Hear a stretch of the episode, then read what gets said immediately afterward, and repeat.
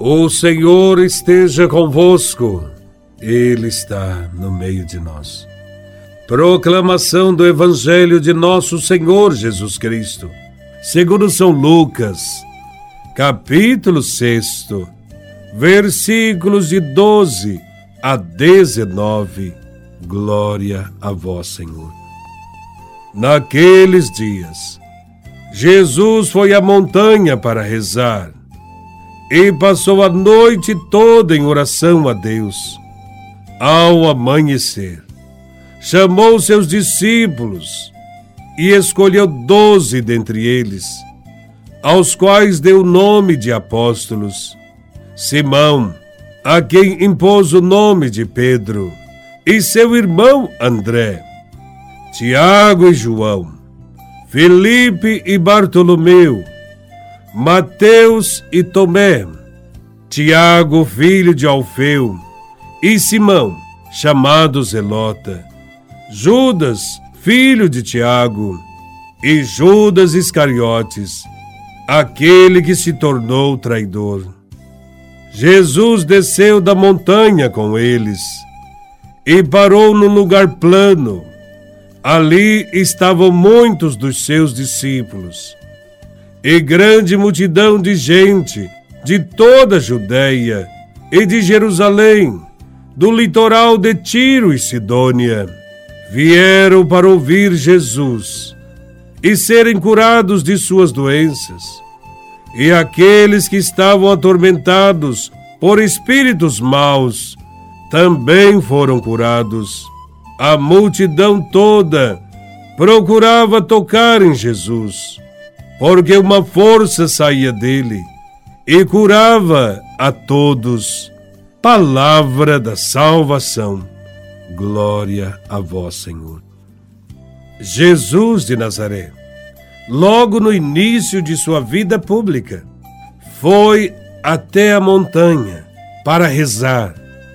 E somente depois de escutar o Pai, foi que Jesus tomou a iniciativa de reunir os seus discípulos e chamar doze apóstolos, conforme a vontade do Pai. Eles serão a base da igreja, por ele instituída. Deverão ficar com ele, para conhecê-lo e depois serem testemunhas de sua vida e ensinamentos.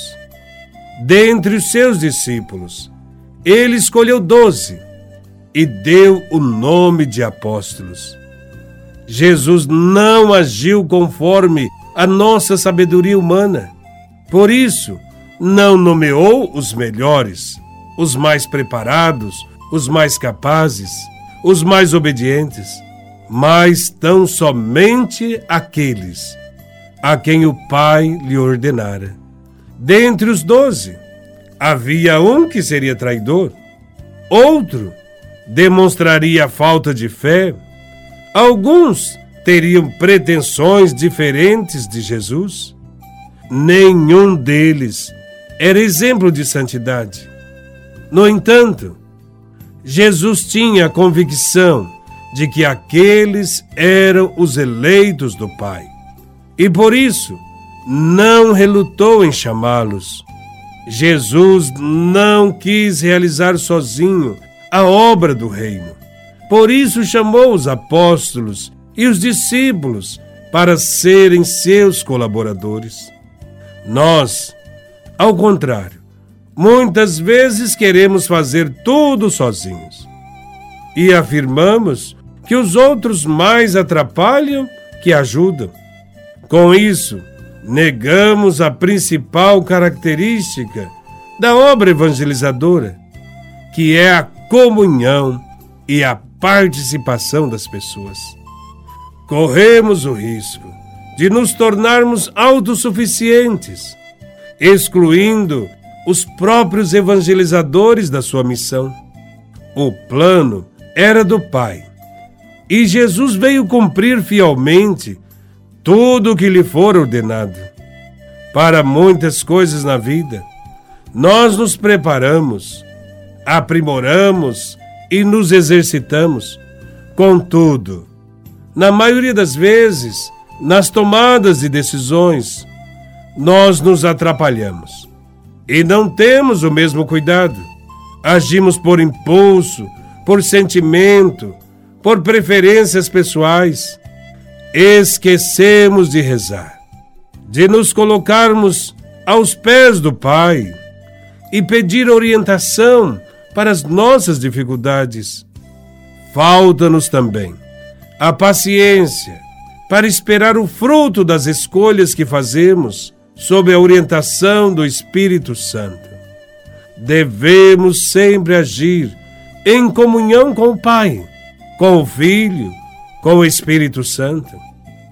Com o seu exemplo, Jesus nos ensina a viver uma vida em conformidade com o pensamento de Deus, escutando-o sempre, por meio da oração, da Sua palavra.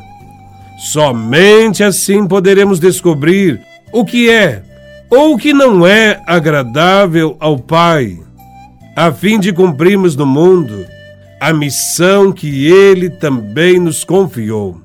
Assim, poderemos ser instruídos sobre o que fazer antes de tomar qualquer decisão, antes mesmo de enfrentar as multidões.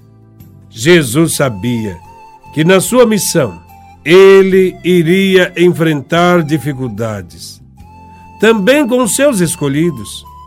Sabia que estaria lidando com homens fracos e cheios de defeitos, mas mesmo assim não desistiu e foi com eles até o fim. Precisamos também nos mantermos firmes na oração, convictos da providência de Deus em tudo o que possa acontecer. A Sua palavra é a garantia de que tudo concorre para o bem daqueles que amam a Deus. Não tenhamos medo de confiar na força do Espírito Santo, quando precisarmos de orientação. Jesus é o nosso modelo, o nosso mestre, e com ele aprendemos a viver sem medo tudo que o Pai nos preparou.